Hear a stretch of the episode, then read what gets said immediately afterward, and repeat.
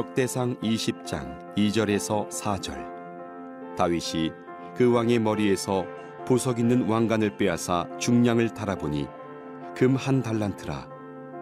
그들의 왕관을 자기 머리에 쓰니라. 다윗이 또 그 성에서 노력한 물건을 무수히 내오고 그 가운데 백성을 끌어내어 톱과 쇠도끼와 돌서래로 일하게 하니라. 다윗이 암몬 자손의 모든 성읍을 이같이 하고 다윗이 모든 백성과 함께 예루살렘으로 돌아오니라. 이후에 블레셋 사람들과 게셀에서 전쟁할 때에 후사 사람 십부게가 키가 큰 자의 아들 중에 십배를 쳐 죽임에 그들이 항복하였더라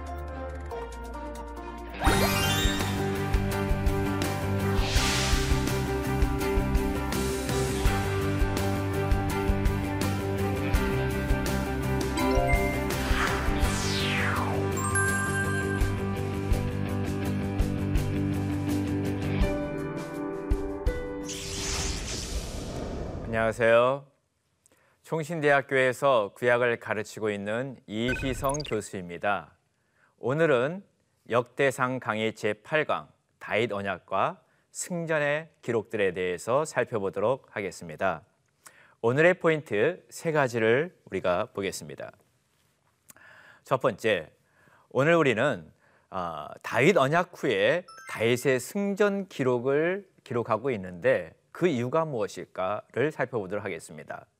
두 번째, 다윗의 영토 확장과 승전의 기록은 과연 역대상 안에서 어떠한 신학적 의도를 가지고 있는가를 살펴보도록 하겠습니다. 세 번째, 다윗이 승리하고 영토를 확장할 수 있었던 근본적인 이유가 무엇인가에 대해서 살펴보도록 하겠습니다. 지난 시간에는 역대상 17장에 나타난 다윗 언약에 대해서 우리가 살펴봤습니다. 역대상 17장에서는 하나님께서 다윗에게 결정적으로 나타나서 놀란 언약을 맺으신 장면을 소개하고 있죠.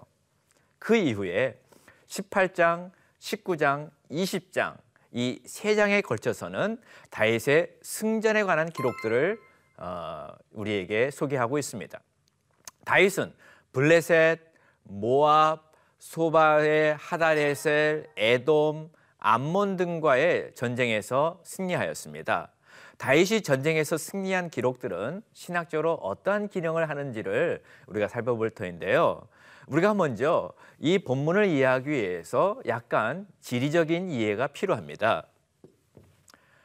다윗 시대에 있었던 영토 확장에 대한 지도입니다. 다윗이 이스라엘 주변에 정복한 국가들이 오늘 18장, 19장, 20장에 나타나는데 그 국가 중 하나가 블레셋이 있고요.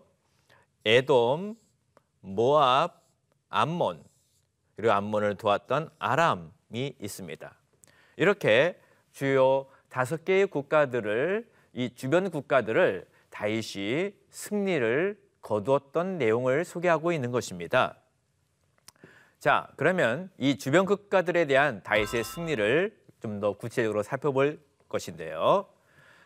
뭐, 하나님께서 왜 이러한 승전의 기록들을 어, 본문에 기록하셨는가? 그 이유가 있습니다. 첫 번째는 다윗이 하나님께 드렸던 기도의 응답 가운데 하나인 것입니다. 다윗이 언약궤를 우여곡절 끝에 에루살렘으로 옮기고 난 다음에 하나님의 은혜가 너무나도 크고 감사하여서 하나님께 감사와 찬송을 드리면서 하나님께 간구 기도를 합니다. 그 기도 가운데 하나가 역대상 16장 35절의 말씀인데요. 이렇게 다윗은 기도합니다. 너희는 이르기를 우리 구원의 하나님이여 우리를 구원하여 만국 가운데 건져내시고 모으사 우리를 구원하여 만국 즉 열방 가운데에서 건져내 달라고 하나님께 간구하며 부르짖는 것입니다. 그러면서 하나님께서 이 다윗이 하나님께 기도하였던 기도에 대한 응답으로 다윗에게 승리를 주시게 되는 겁니다. 또 하나는 어, 하나님의 약속입니다. 하나님은 역대상 10장에 다윗에게 다윗 언약을 통해 약속하셨죠. 약속하신 하나님께서 다윗이 간구했던 간구를 들으셨죠. 이제 하나님께서 하실 일은 무엇입니까? 기도에 대한 응답인 것입니다. 하나님께 약속하신 대로 내 대적으로 내게 복종하게 하리라라고 하는 이 하나님께서 다윗에게 한 약속에 대한 성취의 일환으로 오늘 본문이 소개가 되는 것입니다. 자, 그러면은 다윗이 정복한 국가들 첫 번째가 블레셋과 모압이 역대상 18장 1절과 2절에서 소개되고 있습니다. 이렇게 기록이 되고 있죠. 그 후에 다윗이 블레셋 사람들을 쳐서 항복을 받고 항복을 받아냈답니다. 그다음에 블레셋 사람들의 손에서 가드와 그 동네를 빼앗고 또 모압을 침해 모압 사람이 다윗의 종이 되어 조공을 바치니라라고 말합니다. 여러분 블레셋은요 삼손 이 사사 시대부터 오랫동안 다윗의 숙적이었습니다. 그 사울 때도 마찬가지였습니다. 결국 다윗의 때에 이르러 블레셋 사람들에게 항복을 받아낸 것입니다. 이 가드와 그의 동네를 빼앗았다고 그랬죠. 가드는요. 블레셋에는 다섯 개의 중요 도시로 이루어진 국가입니다. 이것을 펜타폴리스라고 합니다. 그 다섯 개의 도시 국가 중 하나가 바로 가드인 것입니다. 이 가드와 그 동네를 빼앗았다는 것은 다윗이 블레셋에 대해서 세력을 확장하고 오랜 숙적을 다윗이 굴복시키는 과정들을 소개하고 있는 것입니다. 그다음에 또 정복한 국가들이 소바왕 하닷 에셀과 아람입니다. 다윗이 어, 역대상 18장 7절에서 8절에 보면 하닷 에셀의 신하들이 가진 금방패를 빼앗았다고 말합니다. 전투해 가지고 금으로 만든 방패를 빼앗았답니다. 그리고 예루살렘으로 가져왔고 또 하닷 에셀의 성읍 디브앗과 군에서 힘이 많은 놋을 빼앗았다고 합니다. 금과 놋을 전투에서 빼앗아 온 것입니다. 왜 빼앗아 왔을까요? 빼앗아 가지고 솔로몬이 그것으로 놋대야와 기둥과 놋그릇을 만들었다라고 기록하고 있습니다. 즉 하달에게서 빼앗은 전리품을 성전 봉헌에 다윗이 사용할 수 있도록 준비를 해놨던 것이죠. 그러니까 여러분 이 다윗이 이 주변 국가들에게 대해서 전투를 벌이고 승리를 거두고 전리품을 빼앗는 것은 고대 근동의 다른 국가들과 달랐습니다. 다윗은 이 모든 전쟁을 통하여서 하나님의 성전 건축을 준비하는 과정으로 삼았다는 것입니다. 다윗의 시대에 하나님께서 승리를 주셨던 이유는 다윗의 이런 아름다운 마음이 또한 있었던 것들이 중요하게 작용을 한 것입니다. 그 다음에 이 다윗의 승리의 소식을 듣고 하맛 왕 도우가 다윗에게 선물을 보냅니다. 역대상 18장 9절에서 10절에 보면 하마당 도우가 다윗이 소바왕 하다레셀의 온 군대를 쳐서 무찔렀다는 소식을 들은 것입니다. 그 그의 아들 하노람을 보내가지고 다윗에게 문안하면서 축복합니다.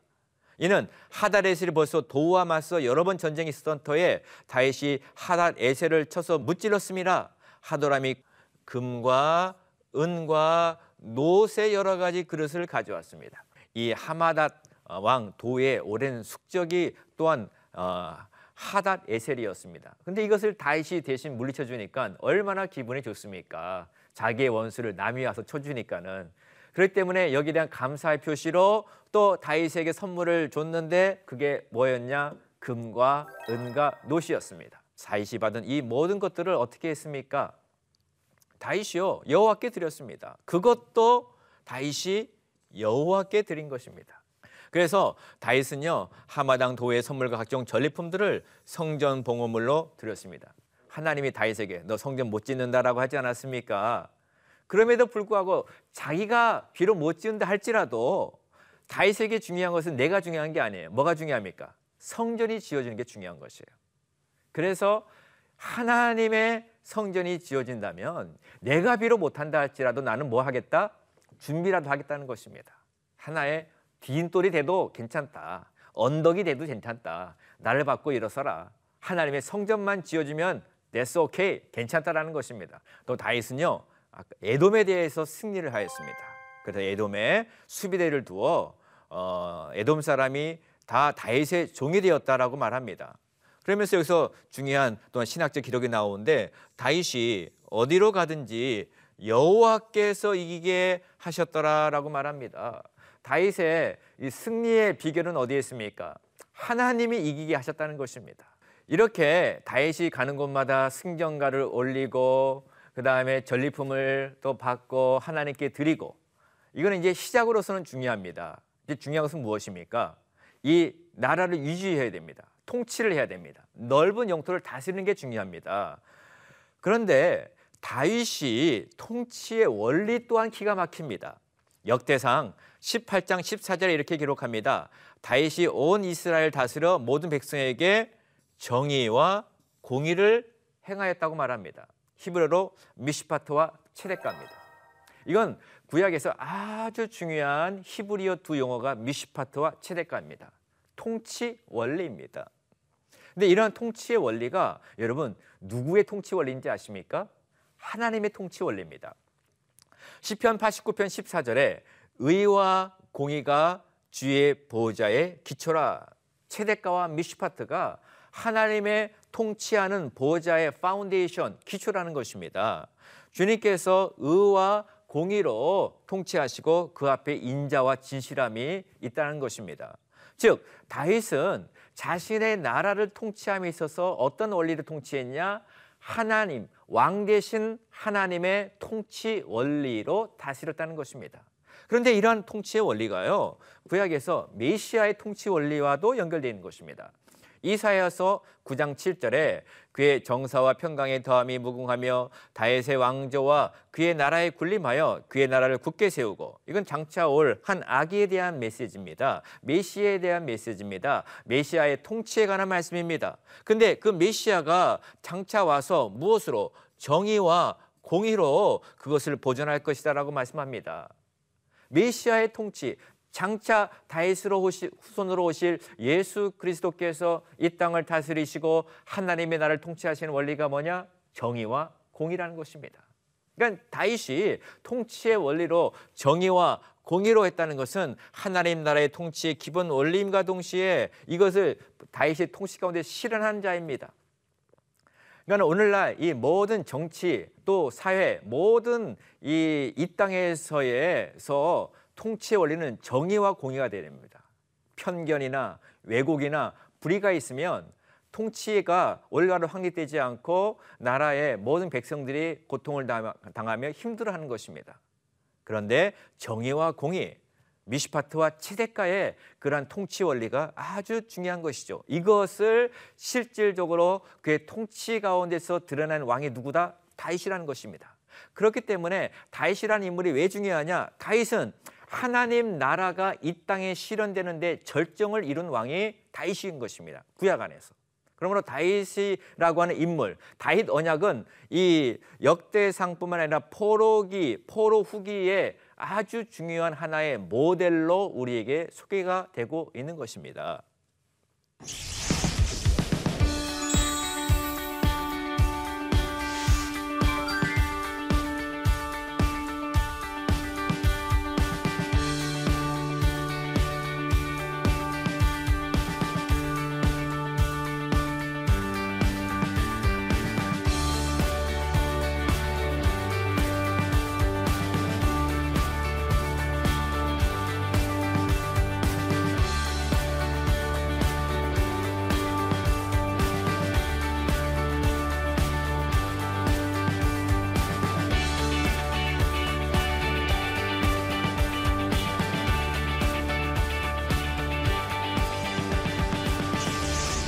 번째 승리의 대상이 암몬과 아람과의 전쟁에서 승리를 하였습니다. 근데 이 암몬과 아람과의 전쟁에 승리했을 때 하나의 스토리가 소개가 되고 있습니다. 아, 나하스에게 호의를 베풀기 원했던 다윗입니다. 다윗이 이르되 한운의 아버지 나하스가 전에 내게 호의를 베풀었다는 것을 다윗이 기억하는 것입니다. 다윗이 정말 사울에게 쫓겨서 힘들고 어려울 때에 이 암모낭 이 나하스에게 갔을 때 그가 숨겨졌습니다. 도와줬습니다. 그때 그 은혜를 다윗이 기억하는 것이었습니다. 그래서 다윗이 자기가 힘들고 어렸을 때 자기가 호의를 베풀어 줬던 그 나하스가 사망한 것입니다. 조문하러 이제 사람을 보냈는데 그의 아들이 문제를 일으킨 것입니다. 이 아들이 다윗이 신하를 보냈는데요. 어, 문상을 했는데 수치를 보인 것입니다. 이 다윗이 보냈던 조문 사절단들에게 수치감을 안겨줬는데요. 한운이 다윗 이에 다윗의 신하들을 잡아 그들의 수염을 깎아버렸습니다. 왜냐하면은요 다윗이 신하들을 보내 보내니까는 그 한운의 옆에 있었던 신하들이 이렇게 말합니다. 다윗이 그냥 보낸지 아십니까? 아마도 이 땅을 정탐하러 보냈을 것입니다. 그러니까 주변에 있던 신하들이 잘못 조언을 한 것이죠. 스탭들이 판단 착오를 일으킨 것입니다. 그랬을 때에 한눈이 그러냐? 그러면은 다윗의 신하들을 잡아서 수염을 깎아버리고 볼기 중간까지 자르고 돌려보냈습니다. 얼마나 수치를 준 것입니까 남자에게? 그래서 은혜를 수치로 바꿔버렸습니다. 이것은 다윗과 전혀 상반되는 행동을 하지 않았습니까? 그래서 이거는 외교적 무례함이었고 어리석은 행동을 하게 된 것입니다. 그래서 다윗이 어, 이때 곧바로 전쟁하지 않고 자기의 그 신하들을 조용한 곳에 보냅니다. 수염이 자라기까지 좀 기다려라. 다윗도 죽음의 호흡을 합니다. 그리고 난 다음에 있는데 암몬 이 한운이 자기가 했던 행동을 생각해 볼 건데 문제가 될 만한 것들을 깨달은 것이죠. 그래가지고 주변의 국가들로부터 용병을 사가지고 전쟁을 준비합니다. 이게 역대상 19장 6절에서부터 7절까지 소개되는 내용입니다. 암몬이 자기가 다윗에게 믿게 줄을 깨달은 것입니다. 그래서 한운과 암몬 자손을 더불어 은 천 달란트 와 은 천 달란트를 들여가지고 아람 아, 나하라임과 아람 마가와 소바에게 보내 병과 마병의 싹을 내되 즉 용병을 산 것입니다. 그 병거 3만 2천 대. 와 엄청나게 많은 어, 이 재정을 들여가지고 용병을 사가지고 전쟁을 준비하는 것입니다. 참, 이 순간에 그 실수 하나 가지고 얼마나 쓸모없는 돈을 여기에 허비하게 되는 것입니까? 그렇기 때문에 이거 봤을 때 참 스텝들이 중요합니다. 조언을 잘 해줘야 됩니다. 그리고 판단을 잘해야 됩니다. 전쟁을 일으켰습니다. 그래서 전쟁을 준비하는 이 한운이 있는데 누가 본격적으로 다윗 전쟁에서 전쟁을 준비하냐면 요압이 준비합니다. 요압은 다윗의 최고의 이 군 사령관 아닙니까? 그래서 어, 요압과 용사의 온 무리를 보냅니다. 다윗이 이 소리를 듣고 어 쟤네들이 전쟁을 준비하네 그래가지고 다윗 측에서 요압과 용사의 온 무리를 보냅니다. 그때에 이 요압이요 그냥 무적 정 가서 싸우는 게 아닙니다. 하나의 전략을 세우고 하나의 지략을 세웁니다. 자, 근데 그때 있잖아요. 엄청난 양의 돈을 들여가지고 용병을 샀잖아요. 근데 보니까는요 요압이 앞뒤에 친 적진을 보았습니다. 이스라엘의 앞과 뒤에 이 용병들이 가득해가지고 공격을 하려고 진을 친 것입니다. 얼마나 이 두려운 순간입니까? 그때 요압은요 뽑은 자 중에 이스라엘에서 뽑은 자 중에서 또 뽑아 그러니까 최고의 정예 군사를 뽑은 것이죠. 그래서 아람 사람들이 진을 치게 된 것입니다. 앞뒤에 적군이 막히는 상황 속에서 요압은 당황하지 않고 중요한 사람들을 뽑아가지고 전략을 세워서 이 문제를 해결을 하게 됩니다. 그때 혼자만 일하지 않고 자기 동생과 또 팀 사역을 합니다. 동생과 힘을 합칩니다. 그 남은 무리는 그의 아우, 그러니까 소수 정예는 요압이 가지고 남은 무리는 누가 그의 아우 아비세우 수아를 맡겼습니다. 그 다시 진을 치게 하였습니다.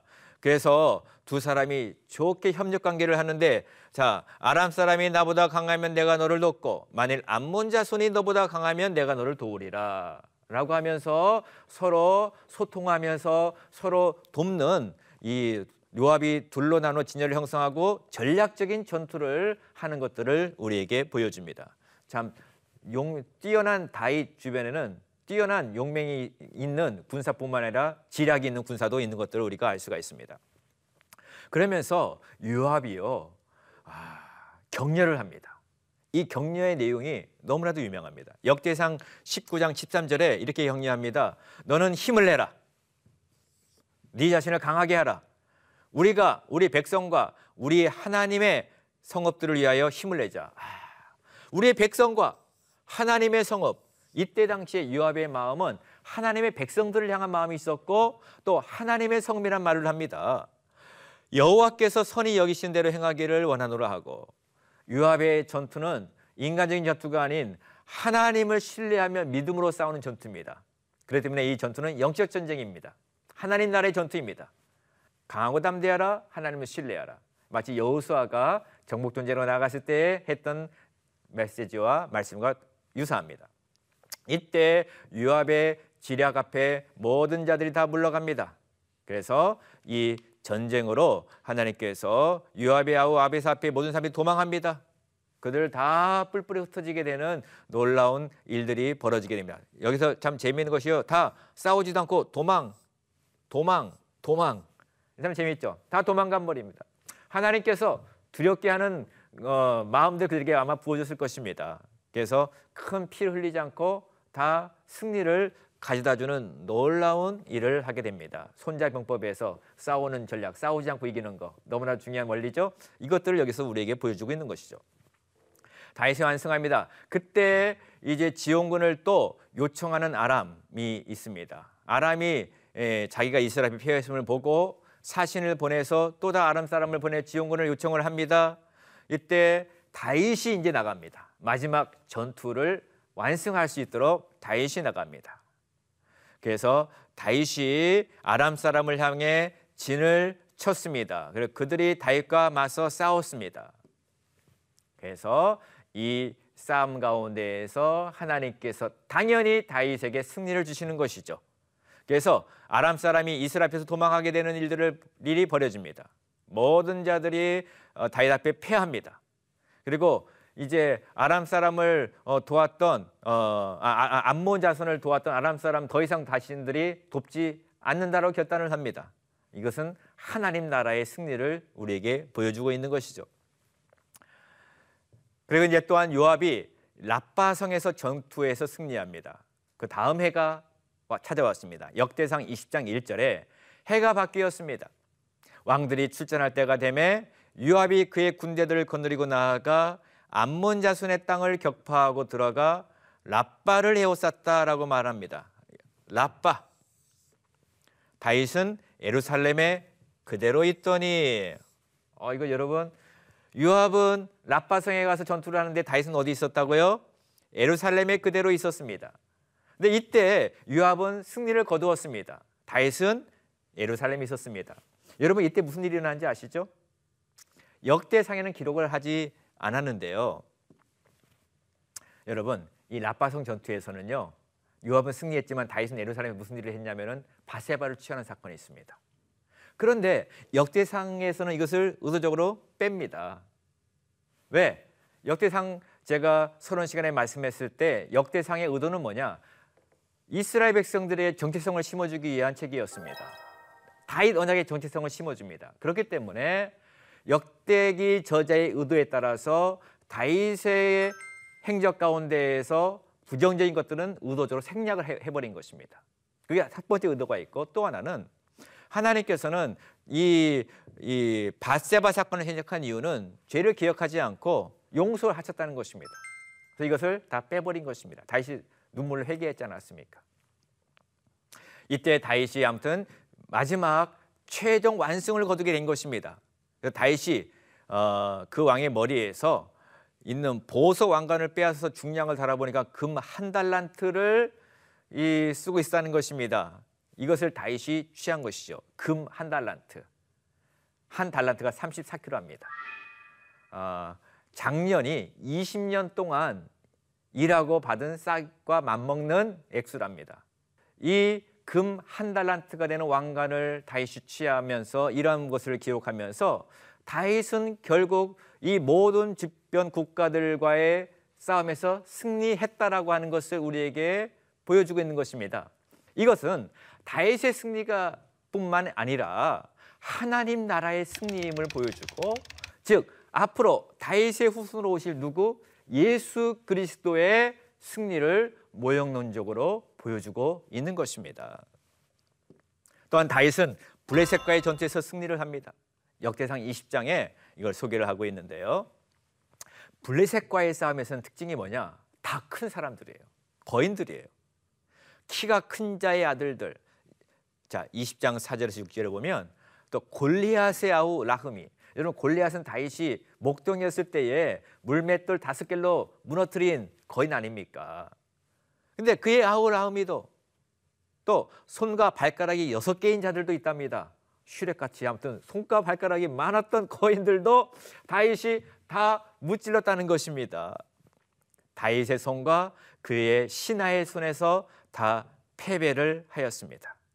결국 이 블레셋의 패배를 다시금 여기서 기록을 하면서 삼손의 때부터 다윗을 괴롭힌 블레셋에 대한 최종적인 승리, 이스라엘의 바로 옆에 붙어서 있었던 블레셋, 이스라엘 가시와 같은 존재였던 블레셋에 대한 최종 승리를 다윗과 그의 신하들이 이루어냈다라는 것을 보여주고 있는 것입니다. 여러분, 다윗은 어디로 가든지 승리하였던 놀라운 참 승리의 아이콘으로 소개를 하고 있는 것입니다. 그러면 오늘 우리가 배웠던 이런 다윗의 승전가, 이 다윗의 승리의 기록들 통하여서 우리는 우리의 삶에 어떻게 적용을 해야 될까요? 우리는요 하나님 나라를 위한 거룩한 영적 전쟁이 우리 앞에 펼쳐지고 있습니다. 다윗의 전쟁은요 영적 전쟁입니다. 마치 여호수아가 전쟁을 해서 땅을 정복하였습니다. 그때 그러나 그때는 온전한 정복은 아니었습니다. 남아 있었던 가나안에 남아 있었던 나라가 있었습니다. 그러나 다윗 때는 거의 온전하게 다 제압을 했던 것입니다. 우리는 우리의 삶의 주변에 일어나는 많은 수많은 영적 전쟁들이 있습니다. 우리가 이 영적 전쟁에서 승리를 해야 됩니다. 이 승리하기 위하여 우리는 다양한 준비를 해야 됩니다. 자, 두 번째. 하나님의 언약을 붙들고 승리를 약속하신 예수 그리스도를 바라보며 영적 전쟁에 임하는가? 역대상 본문에 나타난 다윗의 승전 기록은요. 다윗의 기록으로 끝나는 것이 아닙니다.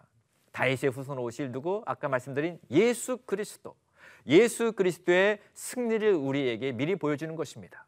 그러므로 오늘날 우리가 하나님께서 주신 승리를 다시 하나님의 영광으로 해서 사용해야 됩니다. 이건 무슨 말씀이냐? 다윗이 전쟁에서 승리하였고 거기에서 취했던 모든 전리품들 금과 은과 노을 하나님의 성전을 위해 드렸지 않았습니까? 우리의 삶에서 하나님의 축복으로 우리 높여 주실 때가 있습니다. 때로는 물질의 축복을 주실 때도 있고요. 건강을 회복시켜 주실 때가 있습니다. 그럴 때 우리가 잘해야 됩니다. 그럴 때 교만해지면 안 됩니다. 그러한 승리를 그런 하나님의 축복과 언약의 성취를 다시 하나님께 드려야 됩니다.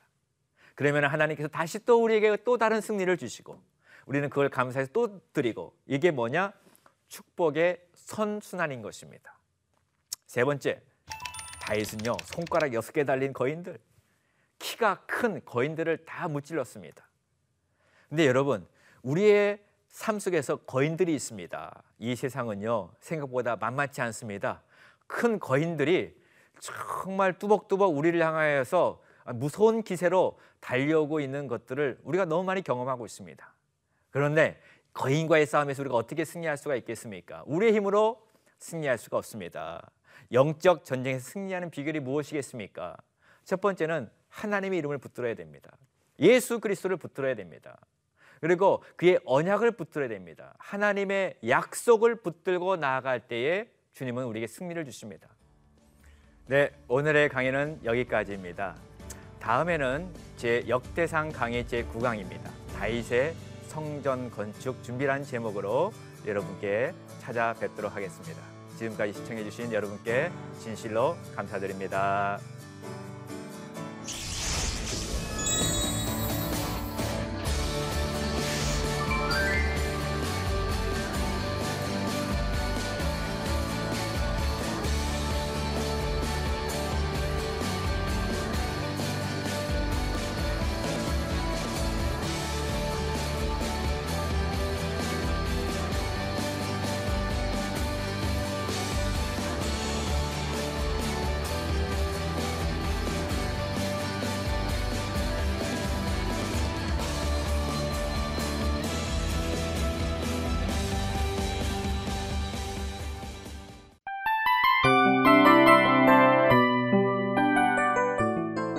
이 프로그램은 청취자 여러분의 소중한 후원으로 제작됩니다.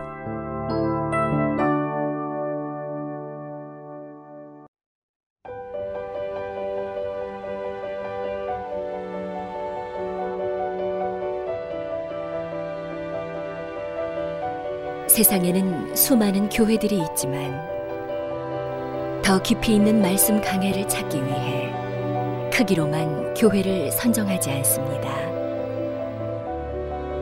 보다 좋은 영적 콘텐츠를 더 많이 나누기 위해 방송비를 받지 않습니다.